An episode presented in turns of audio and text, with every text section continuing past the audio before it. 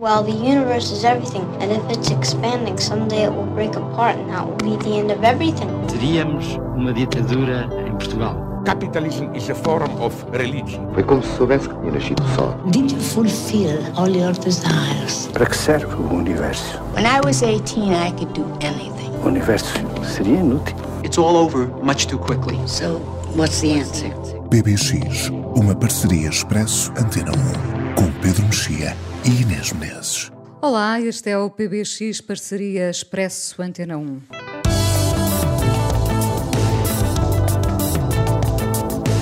O Natal poderá ser diferente, mas Sharon Van Etten já nos brindou com dois clássicos da época.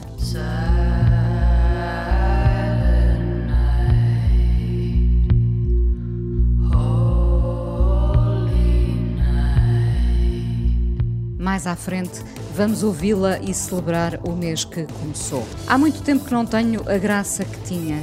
Como quem foi à Feira Popular e perdeu a carteira, eu fui para o jornalismo e perdi a piada. Agora já não posso fazer nada. Página 222 do livro As 100 Melhores Crónicas de Miguel Esteves Cardoso.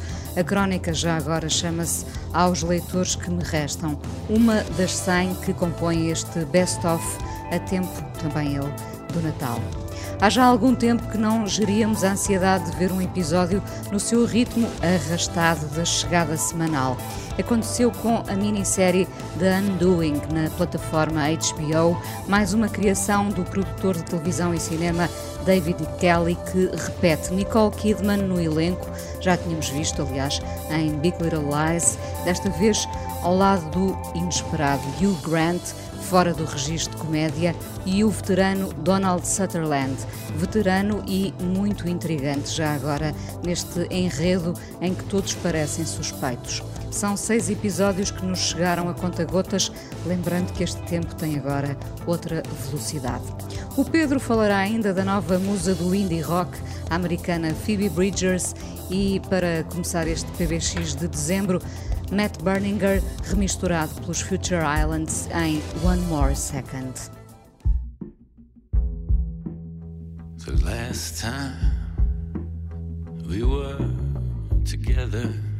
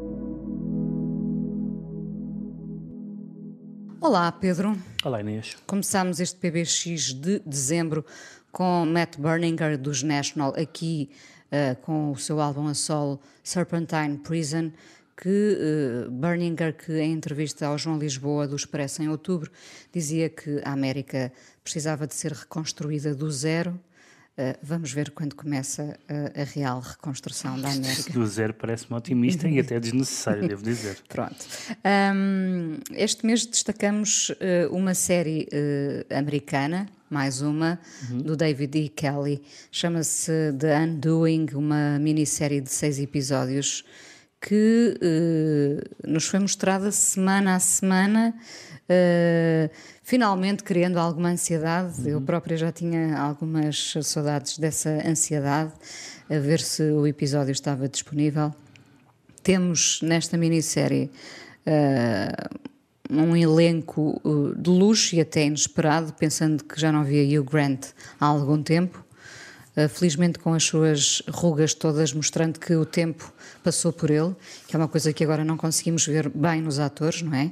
Parece que o tempo não passa por eles. Um, temos Nicole Kidman, temos Hugh Grant, temos o Donald Sutherland. Uh, para tão bom elenco, merecíamos mais? Deixa-me dizer antes disso que é, que é muito estranho chegar a dezembro e não haver filmes do ano. Uh, eu, em sala, vi um filme de que gostei muito, uh, ainda pré-pandemia, que foi o, o Retrato da Rapariga em Chamas. Que falámos aqui. Que falámos aqui e pronto, e, e vi disso... meia dúzia de coisas em sala, nada memorável, e o que fui vendo na, na, nas plataformas, e fiz aqui uma, uma pequena lista, o The Five Bloods do Spike Lee, o novo filme do Borat, o Trial of Chicago 7 do, do, do Sorkin, uh, The Assistant, uh, On the Rocks, a Sofia Coppola, que falámos aqui, e mais três ou quatro. Praticamente nada disto foi muito relevante, pelo menos para o meu, para o meu gosto e para o meu critério, e portanto sinto-me absolutamente, uh, uh, do, do, ponto de vista do cinema, órfão de cinema. Órfão. E do ponto de vista das séries, cansado. Uh, acho que há, uma, há pessoas que têm falado, já se falava um bocadinho antes da, da pandemia, mas agora, porque estamos mais tempo em casa, por maioria de razão, de uma espécie de, de a fadiga Netflix, ou seja, não apenas a fadiga de ver muitas séries, mas a fadiga de ficar com a sensação de que as séries se parecem muito umas com as outras. Um, na sua estrutura e às vezes na sua no seu aspecto no seu aspecto visual as fórmulas são repetidas sim. realmente não é sim mas no cinema as fórmulas também são repetidas mas apesar de tudo consegue consegue ser mais eu, se eu pensar nas séries que vi nos últimos anos que me entusiasmaram Bom, tirando o Curb Your Enthusiasm, que já tinha visto ah, já há bastantes anos, mas foi uma série chamada Red Oaks e depois foi o Barry. Foram as duas séries que eu, que eu fiquei realmente entusiasmado. O resto vejo porque, hum, hum, naquele sentido em que se vê televisão uh, como uma espécie de alternativa de domingo à tarde ao cinema. Hum, não, não é muito entusiasmante, mas, mas passa o tempo. E eu senti muito isso com esta, com esta série, que tem de facto bom, é uma série de David Kelly, que tem um historial muito importante como um, produtor e argumentista e criador de séries, um, e tem de facto esta junção estranha dos, dos, dos dois protagonistas. Uh, neste momento que estamos a falar, foi libertado o último episódio que nós não vimos ainda, portanto, portanto vimos cinco dos seis. E a série tem uh, um aspecto, tem, tem dois aspectos que eu acho interessantes. Tem um aspecto que eu acho interessante, outro desinteressante e outro irrelevante. O irrelevante é aquele que tem tido mais é aquele que tem tido mais uh, reações, que é uma certa exasperação, já falámos disto um bocadinho a propósito da Sofia Coppola, uma certa exasperação com séries e filmes sobre pessoas ricas.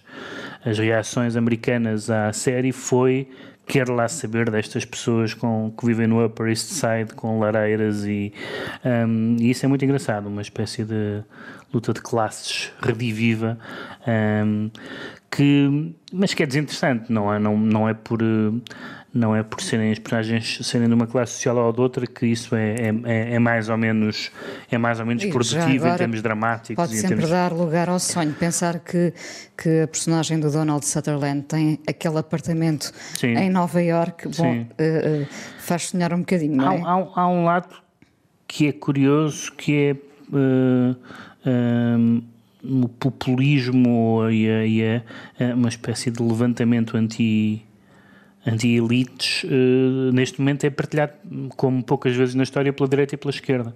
Eh, portanto a, a ideia de ressentimento social de, de privilégio não merecido é uma é um discurso enfim, que tem tradições marxistas nomeadamente mas hoje em dia é mais ou menos generalizado. Mesmo uma das, um, um dos aspectos mais curiosos é a maneira como na, na última década eh, a palavra elites passou a ser uma palavra pejorativa à direita. As pessoas de direita começaram a dizer elites no sentido pejorativo. O historial era o contrário, não é? Era uma fazia parte do vocabulário positivo do discurso de direita. Portanto, essas coisas mudaram muito. Mas isso, enfim, é um bocadinho a mesma reação que se tem. Qual será a palavra que a direita encontra Pois, para, a, pois, para não, a pois, elite? não sei, pois, não sei. Mas é um bocadinho as, as reações que há aos filmes, às adaptações do, do- do- dos romances do Henry James ou, ou, ou, ou- aqueles, ou aquele tipo de séries ou filmes passadas em os, os Downton Abbeys e, coisas desse género. O The Crown, neste Eh, momento. O também. The Crown é diferente porque, apesar de tudo, é, um, é uma.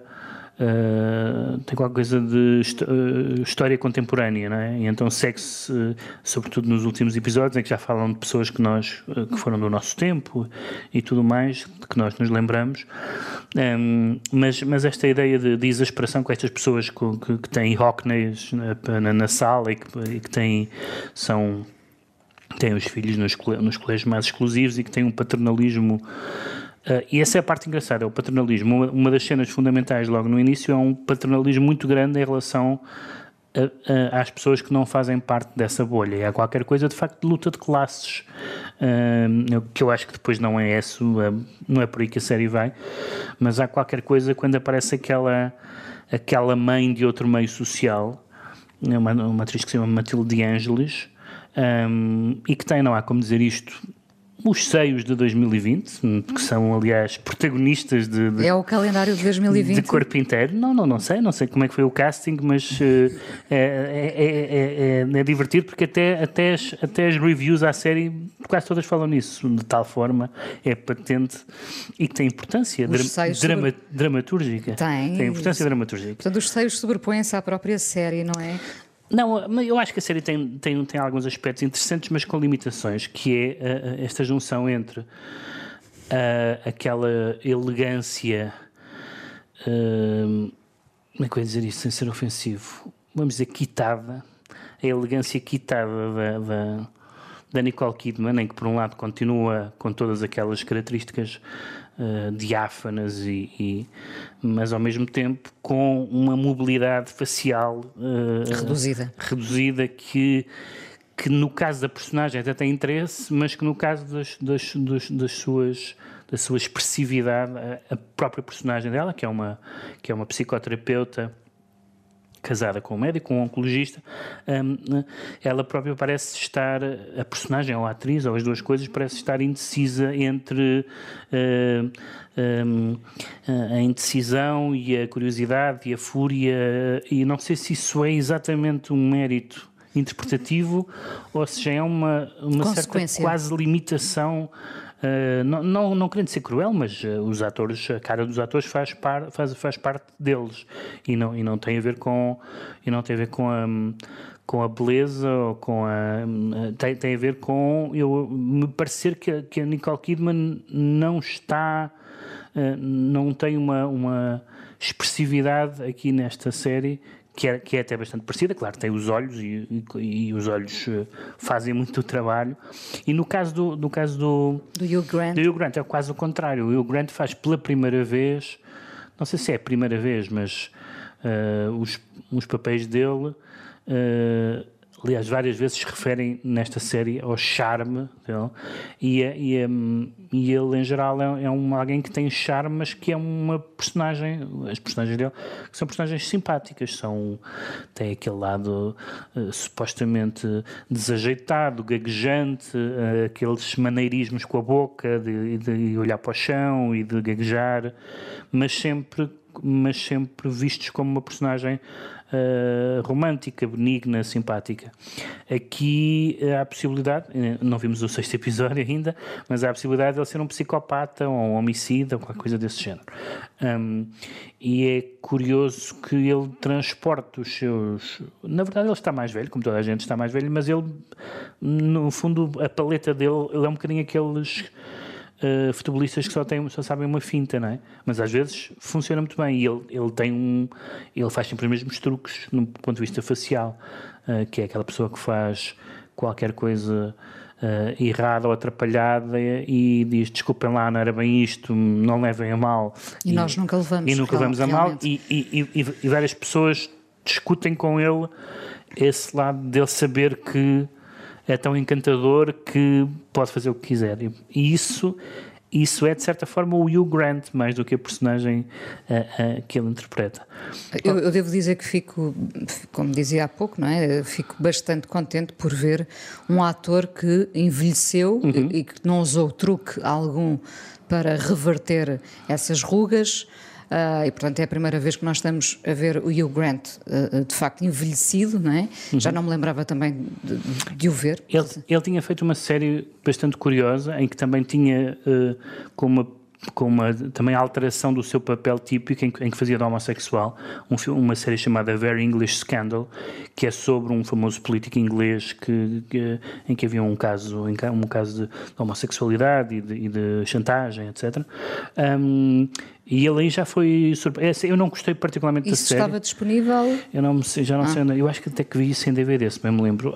Um, a série não é, o caso é muito interessante, a série não é muito interessante, mas ele é bastante interessante na série. Uh, e já era aí, uh, mais uma vez, não, não mudando completamente a sua, os seus, os seus tics e os seus maneirismos, mas a personagem era diferente e aqui a personagem também é diferente. Deixa-me só dizer que aqui uma das coisas que eu gostei um, foi do, dos, dos secundários. Uh, porque o, há um, o Edgar Ramírez, que é, um, que é um, um, ator bastante interessante, que nós tínhamos visto no filme do, do Olivier Assayas, um, e que é um daqueles macho man que ainda mantém aquele sotaque latino e, portanto, passa a série toda, sobretudo na relação com a Nicole Kidman, entre o desdém e a vontade de lhe saltar para cima, uh, e, é, é, bastante engraçada a maneira como ele, como ele constrói a personagem nesse, nesse sentido. E depois uma personagem secundária mas que um ator que eu nunca vi, mas que fiquei curioso, que é assim um, um, que é o advogado oficioso meio,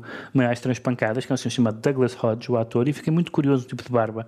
E fiquei muito curioso para ver, porque ele tem umas cenas num restaurante a comer bife e coisa do género, enquanto fala, são sempre cenas difíceis de fazer, falar e, uh, falar e comer. Um, bife, sobretudo. E, bife, sobretudo. E, e são dois atores que, que, que, que me chamaram a atenção para além, evidentemente, da senhora já citada. Já citada, que poderia protagonizar o calendário da oficina de 2020. uh, ah, em relação a Nicole Kidman, uh, tu falavas, obviamente, das limitações uh, faciais dela neste momento. nesta personagem, isso já aconteceu no Big Little Lies. Uhum há um lado anestesiado desta, desta mulher, Sim, claro, não é? Claro. Uh, e, portanto, uh, essas limitações, neste caso, até, até batem certo. É isso, é isso. De certa forma, de certa forma essas chamemos-lhe limitações, evidentemente que ela não perdeu nenhuma da, capacidade que tem como ela atriz. também não foi muito, nunca foi muito expressiva, nem, não é? Nem está, nem está em causa, de, não se está a dizer que ela, que ela é pior atriz do que é antes. O que acontece, isso que tu dizes é exatamente o que eu, o que eu acho, que é para, para certo tipo de personagens como esta, isso até faz sentido. E, portanto, digamos assim, imagine, imaginemos que algumas das expressões dela são, eram expressões de composição uh, e não de, de, da expressão que ela tem agora. Uh, isso até seria interessante. Agora, uh, o facto de de uma coisa se adequar à outra não, não, não deixa de. Claro que é, claro que se pode dizer, ah, mas, mas, mas ela continua muito bonita ou coisa do género. Bom, está bem, mas, mas não, não se pode ganhar em todos os tabuleiros, não é? Não se pode ganhar em todos os tabuleiros. E nem sequer se trata daqueles casos de, de, de, de intervenções que correram mal, aqueles do género Melanie Griffith e não sei o que mais. Não, não se trata disso, trata-se de uma, de uma pessoa que, que legitimamente, eu não tenho nada contra do ponto de vista, era só que faltava, cada um faz o que quiser, mas, mas neste, nesta série, mais do que em qualquer outra coisa que eu tenha visto dela até agora, senti, senti isso. Curiosamente, como tu dizes, isso faz sentido aqui. Uh, já fazia no, no, no, Big Little Lies. Eu vi muito pouco, só, uh, só e, e, tu tens muita razão quando falas dessa, dessa fadiga, e, e, eu acrescentei repetição de fórmulas, porque o Big Little Lies também é do David e Kelly, uhum. uh, também tinha a Nicole Kidman como protagonista, também se passava entre elites, uhum. e temos aqui a fórmula da velha intriga semeada entre as personagens em que todos parecem suspeitos uh, e todos parecem ter afinal motivos para cometer um crime. É exatamente a uhum. mesma fórmula, uhum. não é? Mas, mas aqui eu acho que a intriga, digamos assim, é bastante menos. Eu acho que nós estamos a ver esta série uh, uh, e eu a meio, digamos assim, embora sejam só cinco os episódios que eu vi e sejam só seis ao todo, a meio, a certa altura, desisti e continuo, eh, quis desistir e só não desisti por causa dos atores. Eh, não, não foi tanto pela intriga, que não, não, não me pareceu nada que na escrita ou na. Ou na ou nos episódios que, que vi tivesse alguma, algum, algum interesse particular. De facto, há, é os atores todos e também o Donald Sutherland, que de facto é um que parece que faz 30 filmes por ano, tem uma carreira incrível. Curiosamente não fez assim tantos grandes filmes como isso, porque faz muita televisão e fez muitos um, filmes pouco interessantes, mas uh, é uma daquelas pessoas que uh, um dia quando ele morrer vai-nos fazer falta porque ele estava em todo lado. Uh, um, e nesta, neste, nesta série tem uma personagem particularmente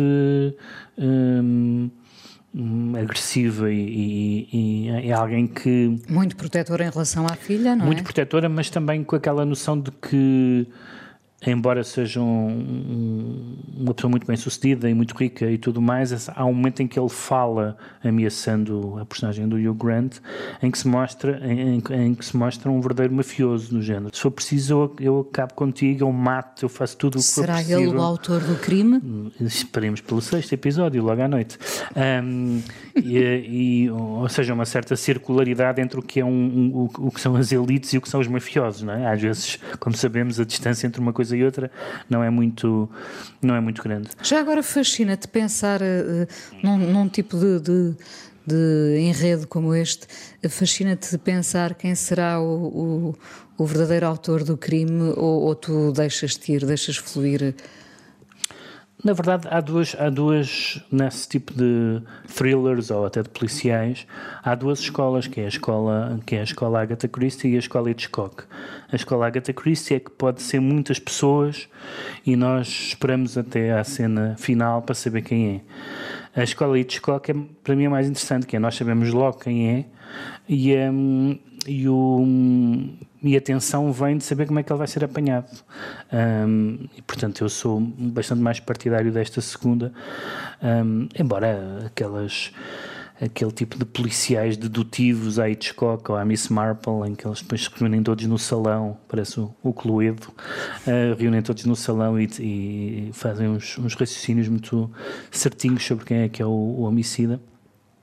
Um, também tem o seu interesse, mas eu, eh, para mim a atenção não vem tanto do, do who done it, como se diz em inglês, de quem, de quem foi o criminoso, mas da, mas da, das cena, da atenção das cenas, de, sobretudo aquela típica atenção de uma pessoa, uh, como há muito no Hitchcock, de ser apanhado ou de deixar cair. Um, no estava a rever o Marnie do Hitchcock uh, e a Tippi Hedren está a roubar o banco e, e, tem, e tira os sapatos põe os sapatos no bolso para poder andar descalço sem ninguém ouvir. E, mas está uma senhora da limpeza a limpar, a limpar a sala por onde ela está a sair e nós vemos o, o, o sapato a pouco a pouco a deslizar do bolso até E cair a no chão. tensão que isso provoca, Isso é? tem, para mim, isso gera muito mais tensão e uma tensão muito mais interessante do que dizer terá sido o irmão, terá sido o primo. Às vezes, esse, esse quem terá sido é interessantíssimo. Neste não, neste não senti tanto. Vale a pena ver esta minissérie ou não? Eu acho que a partir do momento em que está fechado em casa, vale a pena, vale a pena tudo. Acho que vale a, acho que vale a pena, acho que vale a pena ver pela. Esta junção é é uma junção eh, insólita entre o, entre o, entre o Hugh Grant e a, e a Kidman. Hum, não é muito boa, eu não, não gostei muito e sinto de facto essa ideia da fadiga. Eu acho mas plastic- gostei de ver. não- plasticamente não Sim, gostei. tem uns Rodriguinhos de fotografia. É é- é uns barroco quase, Uns, plano, uns planos eh, assim, a- armados, em, a- armados à artista que não, não, não. Curiosamente já vi isso muito elogiado na série, mas francamente foi das coisas que eu menos gostei. The Undoing, minissérie para ver na HBO, são seis episódios, entretanto, agora já disponíveis para acabar com a tal ansiedade. E Sharon Van Etten sucumbiu ao período natalício e brindou os seus seguidores com dois clássicos de Natal, mesmo em tempo de pandemia, ou sobretudo em tempo de pandemia. Aqui está um deles para ouvir no PBX, Blue Christmas.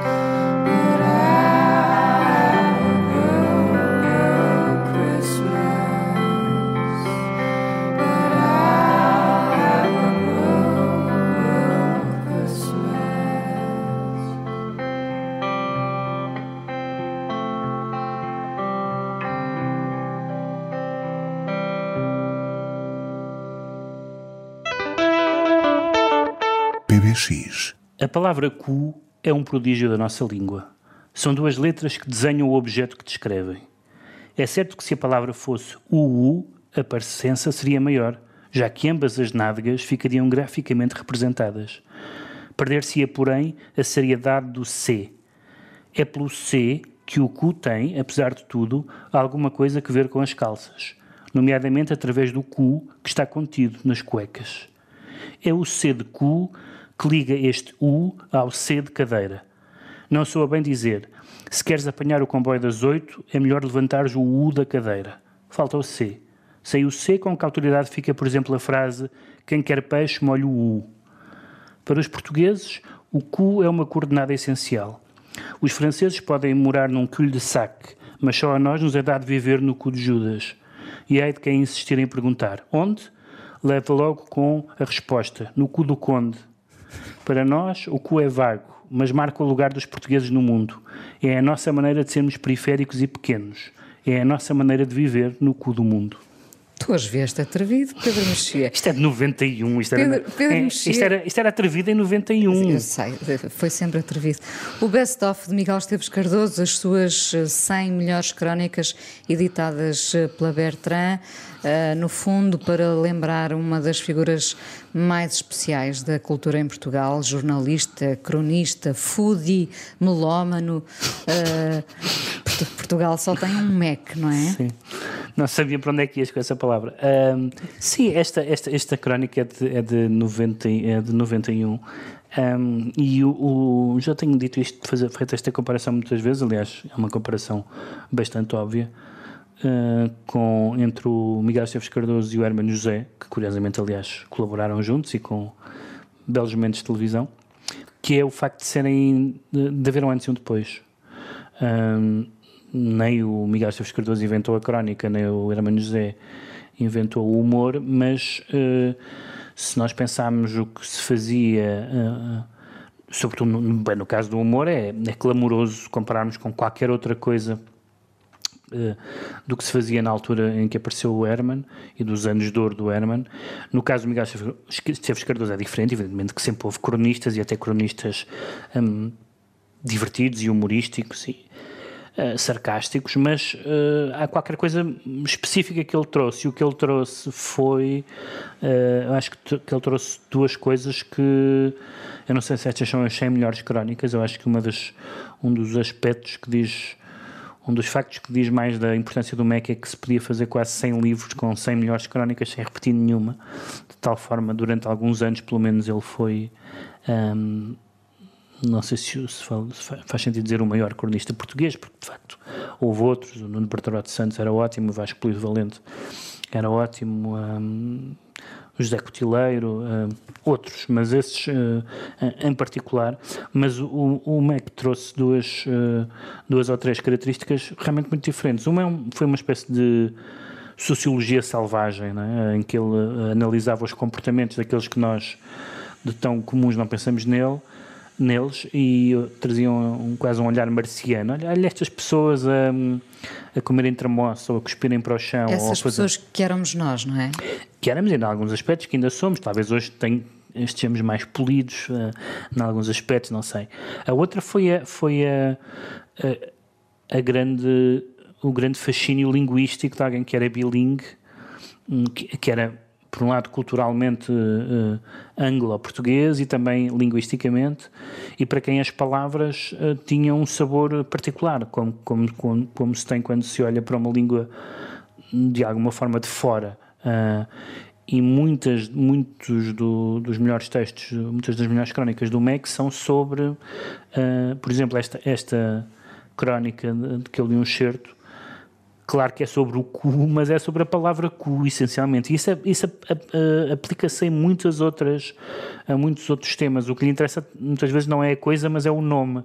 Ah, ah, algumas das crónicas melhores dele, por exemplo, um que se chama, salvo A Aventura do Coiso, que é sobre toda a onomástica sexual da língua portuguesa, ou sobre nomes patuscos de terras, há um entusiasmo pela língua, pela linguagem, que é hum, verdadeiramente hum, incomparável. Com, não me lembro de nenhum outro cronista que, que o tenha feito com tanto brilho. Porque é alguém que está cá, que está cá dentro, mas que tem um olhar de fora, não é? Sim, tem um, tem um olhar duplamente fora. Tem um olhar de fora de quem viveu fora, Inglaterra, muito tempo, e de quem.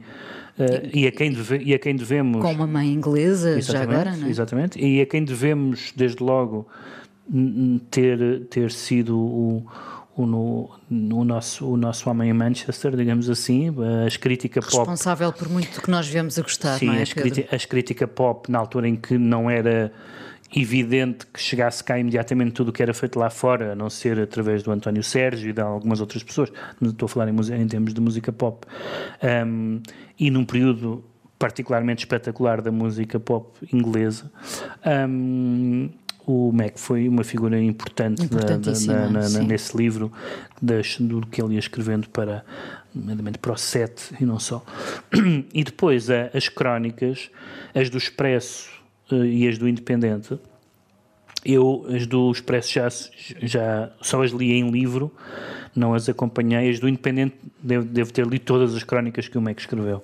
Ahm, do Independente, depois na- também a, a Aventura da Capa, que foi uma, uma, uma revista de que, eu, de que eu também gostei muito. E eu lembro-me, não só por causa do Mac, mas por causa, muito por causa do Independente em geral, eh, na minha, na minha experiência, outras pessoas terão outras e contarão outras histórias, foi um momento de entusiasmo jornalístico. Eu lembro-me de ir comprar o Independente com de, de dirigir-me à banca com o entusiasmo de que saiu um novo saiu um novo número do Independente e onde estava não só não só o MEC, mas estava na altura o Paulo Portas e o, e o João Bernardo da Costa e muitas outras pessoas, o Joaquim Manuel Magalhães e muitas outras pessoas eh, Ansioso foram por ver a chacina da semana, de certa é, isso, é outra, é, isso é o aspecto interessante, ainda bem que tu leste a crónica sobre do, os leitores que me restam, porque de facto há ali um hiato que, que são aqueles anos em que, em que, o- em que o Miguel Esteves Cardoso não está tão presente no espaço público, tudo isso, que é nos anos 90, hum, e depois um regresso que é um regresso eh, em grande medida hum, eh, uma segunda, quase uma segunda natureza. Ah, ou seja, ah, o sucesso do MEC deveu-se a ser alguém totalmente ah, estrangeirado, mas também muito fascinado por Portugal, irreverente, quase Muito, muito crítico, eh, muito an- crítico. anglófilo, quase, ele, era, ele era quase ponto, ponto por ponto, e na altura isso era muito evidente, ele era quase ponto por ponto o anti-Eduardo Prato Coelho. Um, isto, isto não para dizer mal do Eduardo Prato Coelho, que teve uma função importantíssima noutros aspectos, mas era é quase o, o, o verso e o reverso, uh, são figuras completamente diferentes. Uh, portanto, alguém que o Mac era alguém que nunca partia de uma posição de, de seriedade, eh, de seriedade no sentido professoral eh, do termo, mas tinha esse lado, esse lado eh, muito, muito irreverente, muito desabrido, com, a, com uma linguagem muito mais coloquial do que nós estávamos habituados no jornal, com o calão, No fundo, a... sempre lhe foi permitido dizer o, o- Sim, tudo, não é? Sim, também tinha toda aquela, eh, aquela própria figura dele e o lacinho e a, a, noite à má língua, tudo isso, aquela Aquele gesticular. extra- extraordinária candidatura ao Parlamento Europeu. É verdade. Um, de certa forma foi, um, foi um- um- uma figura também, não foi só um escritor, foi uma figura. E depois, quando ele voltou, um, de- depois de, de- dos, de anos que ele próprio uh, reconhece que foram anos difíceis da vida dele e que, e que voltou, digamos assim, pacificado, uh, ou mais pacificado, e portanto, na- de uma certa maneira, menos crítico. E há, evidentemente, que há pessoas que aderiram e que não aderiram à, à ideia deste, deste MEC que escreve sobre os prazeres cotidianos, que escreve sobre gastronomia, que escreve sobre as estações, Escreve um bocadinho sobre tudo. que é? escreve sobre a vida doméstica. E há pessoas que sentem falta. E é engraçado que nessa crónica ele, ele é muito. que tu leste, que tu leste um certo, ele é muito. ele está muito consciente disso. eh, de, que, de que ninguém, no fundo, pode fazer o mesmo truque a vida toda. Estamos há bocado a falar do Hugh Grant e dos maneirismos dele. Ninguém pode fazer o mesmo truque a vida inteira. E o Mac.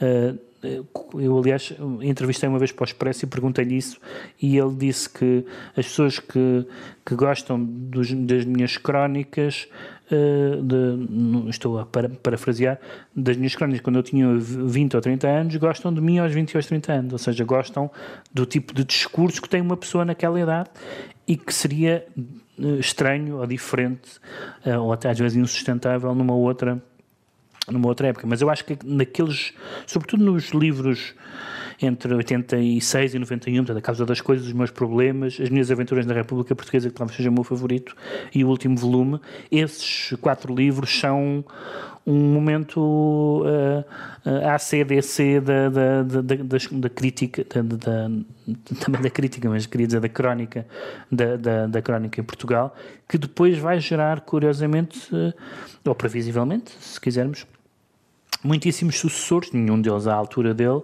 mas eh, toda aquela que costuma, aquelas pessoas que pertencem àquilo que se costuma chamar bem ou mal a geração dos blogs, quase todas elas, ou muitas delas eram fãs do Miguel Esteves Cardoso e também eh, hum, hum, tinham há um lado mimético dessa coloquialidade, da, alta cultu- cultura e a baixa cultura hum, misturadas, de uma certa irreverência.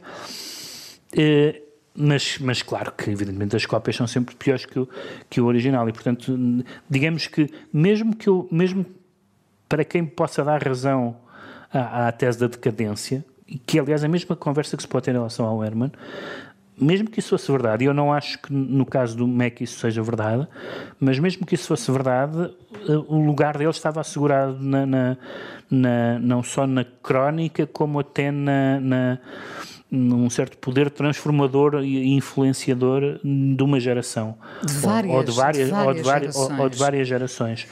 Ahm, mas eh, agora temos uma nova temos uma nova uma nova reedição de vários livros, já tinha havido uma há uns tempos e este e o que eu me o que me eh, fez impressão posi- positiva ou, ou, eh, o que me impressionou quando li estas 100 melhores crónicas foi pensar hum, estas são boas, mas eu tinha outras 100 tão boas como estas. Eu acho que isto é o, é o- de quem é que se podia dizer se ao ler dizer. 100 textos, dizer há, há 100 tão boas como esta. Uh, já agora é só um momento da passagem do, do- do Miguel Esteves Cardoso pelo, pelo Fala com ela na Antena 1, uh, em que falávamos de, de ter 20 anos, quando, quando ele estava no Expresso, contou ele, de certa forma, dizendo: Eu era absolutamente insuportável quando tinha uh, 20 anos e trabalhava no Expresso, e a dada altura, este foi o momento que eu retive, que mais prazer me deu ouvir.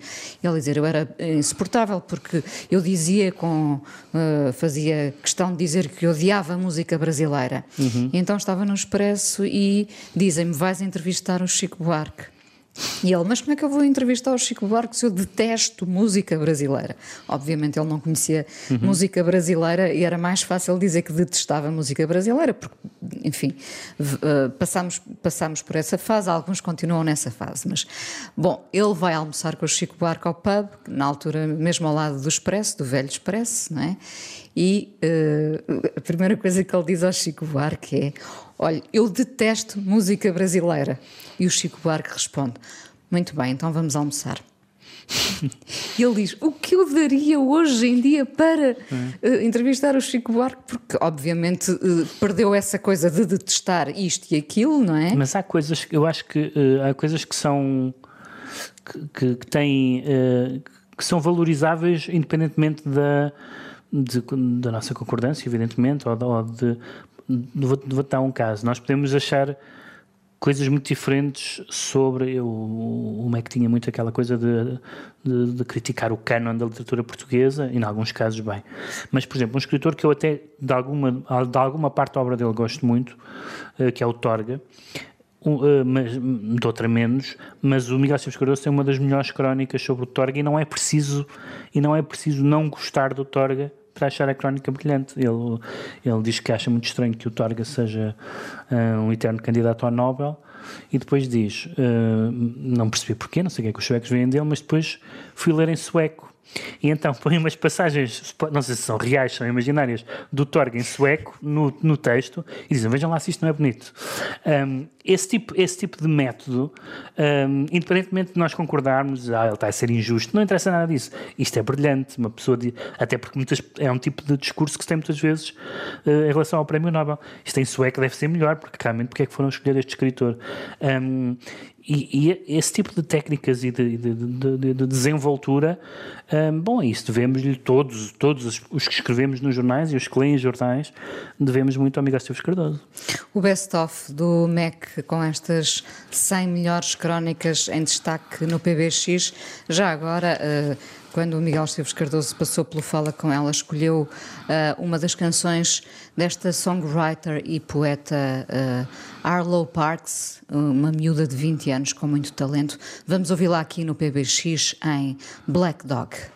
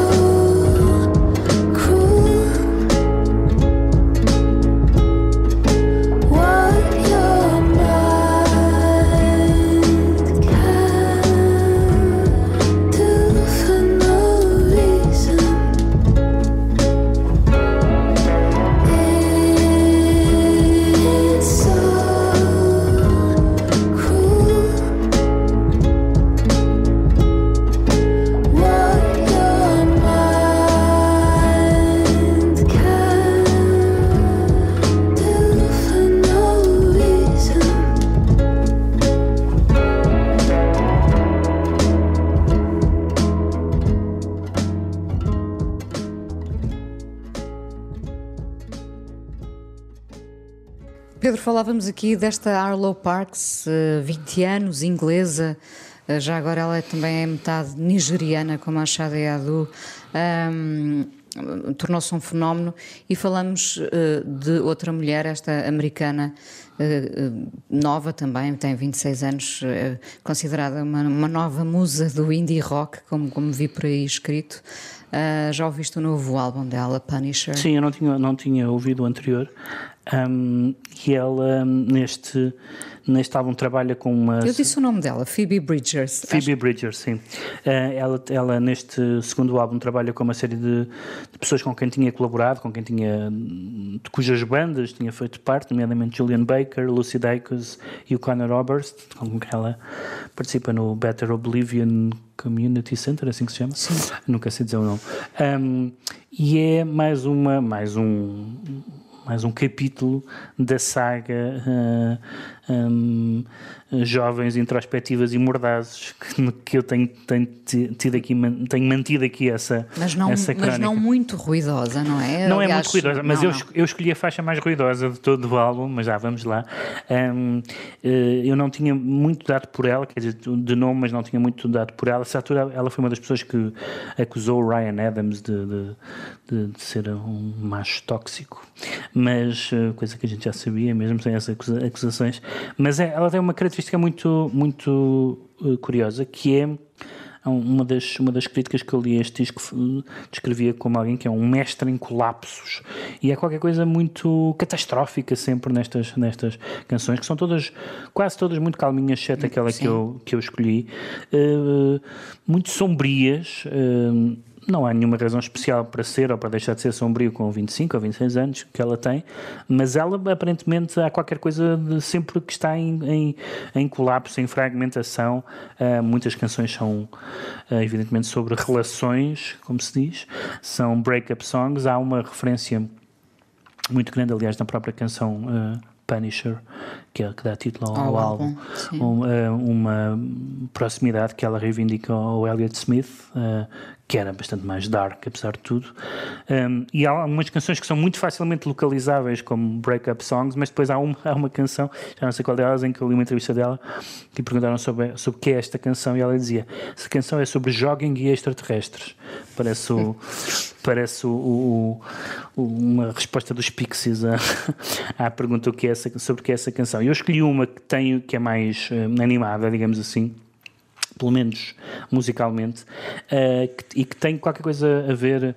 Várias pessoas também chamaram a atenção para esse Next School Lost in Translation, porque se chama Kyoto e é sobre aquela Quer ideia. um Alone in Kyoto, não é? Sim, exatamente. Um bocadinho aquela ideia do, do que há no, no, no Lost in Translation de estar uh, um bocadinho. De, Desamparado. Desamparado, apático, uh, desligado do mundo. Uh, um, e esta canção que, que, que, é uma canção muito mais vibrante do que as outras, mas não, não quer dizer que seja uma canção propriamente animada. Há, um desamparo muito grande, mesmo quando, mesmo quando os tempos aceleram.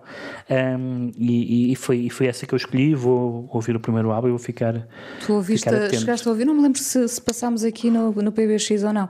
Chegaste a ouvir aquela versão dela dos Cure, o Friday I'm in Love? Não, não, não ouvi, não ouvi. Que eu acho que faz parte da banda sonora, agora já não me lembro, porque entretanto já se passaram muitas canções entretanto, mas que fazia parte da banda sonora do Normal People, não tenho a certeza, mas. Ah. Bom, de qualquer maneira, vale a pena ouvir essa versão pois, pois, pois. do Friday I'm in Love. Neste caso, do novo álbum dela, da Phoebe Bridgers, Punisher. Punisher. Vamos então ouvir Kyoto, a música, a única uh, mais barulhenta deste novo álbum. Não é muito barulhenta.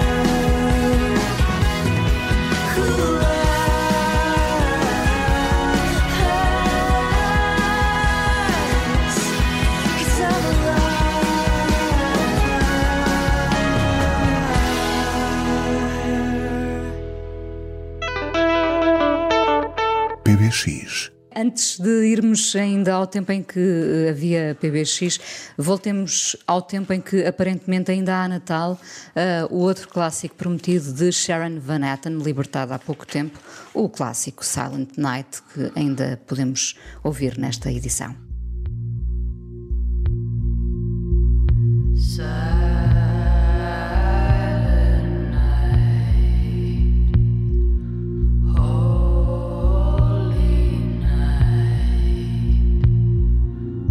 Oh.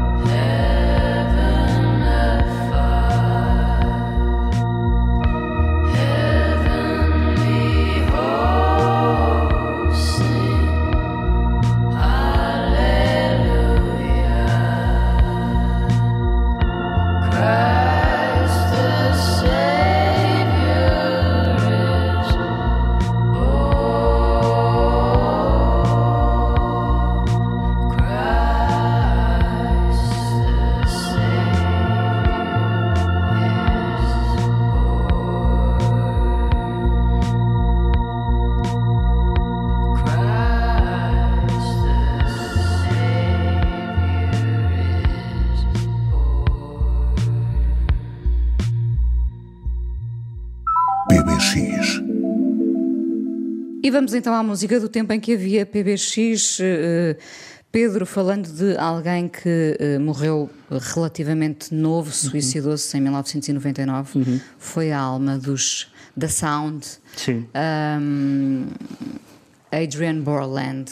Uh, tu falas aqui de um álbum dele a solo, que é, houve uma reedição Uhum. deste, deste álbum, do Este ano, Cinematic, sim. sim. Ele tem uma, uma obra hum, com os de sound bastante conhecida, sobretudo os dois primeiros discos que foram os que tiveram algum sucesso, o Jeopardy e o From the Lion's Mouth, e que eu acho que são discos absolutamente essenciais e que por qualquer razão não são tão evidentes como de outras bandas que toda a gente conhece eh, desse período.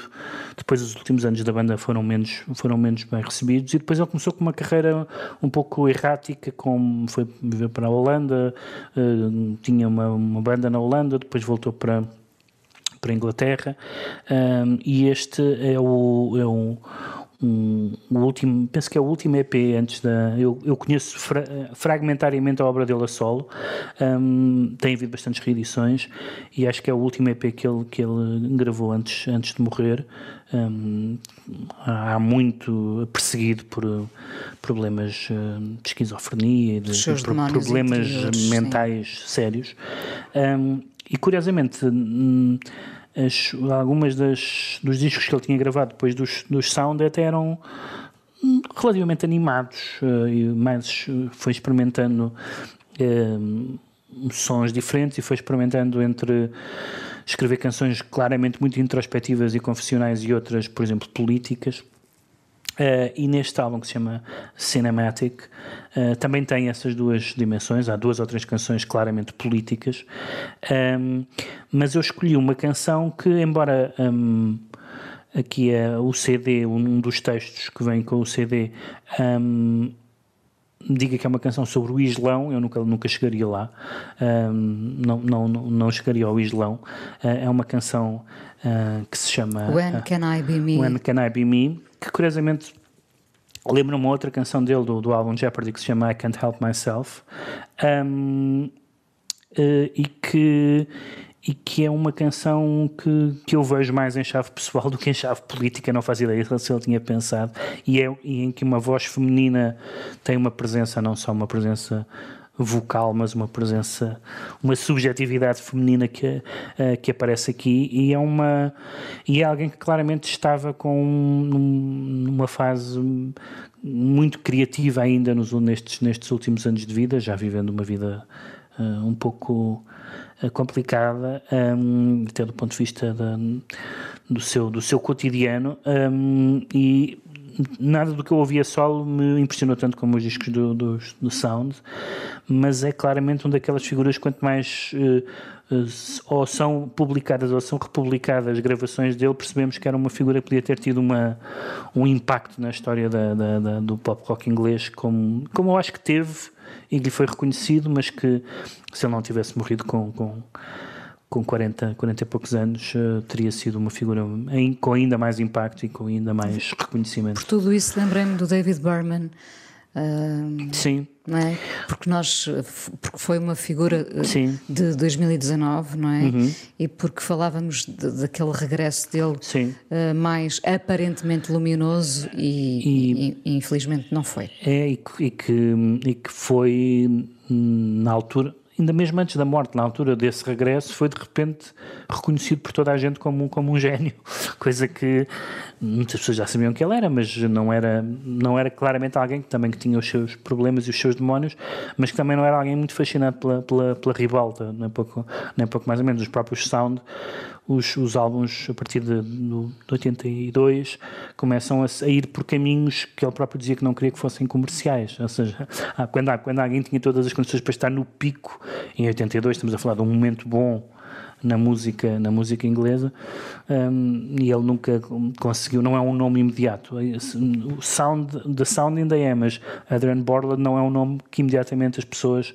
eh, associem a quem é e associem à banda, e, e portanto, felizmente, continua a haver um núcleo muito eh, sólido de fiéis e de, e de muitas reedições eh, e caixas e tudo mais, e portanto é hoje muito fácil, eh, além de na- nas outras plataformas, naturalmente, aceder à obra dele e à, e à obra incompleta também.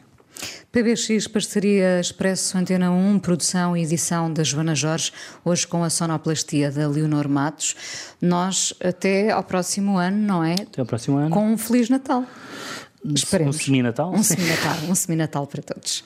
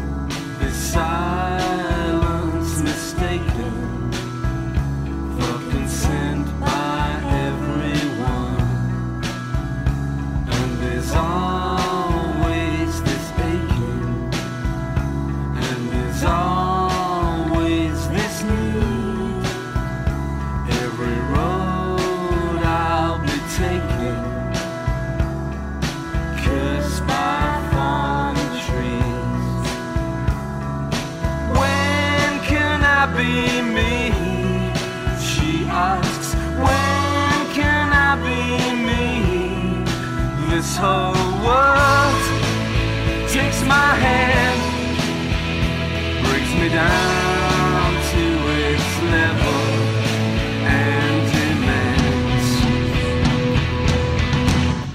who I should be.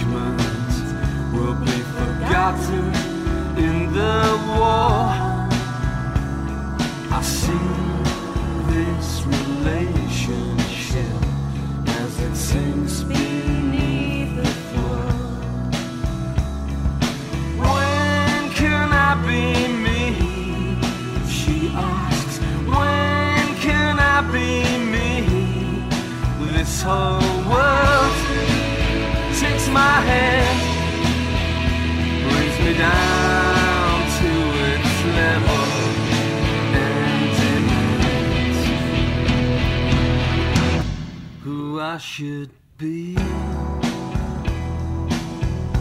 Who I should be.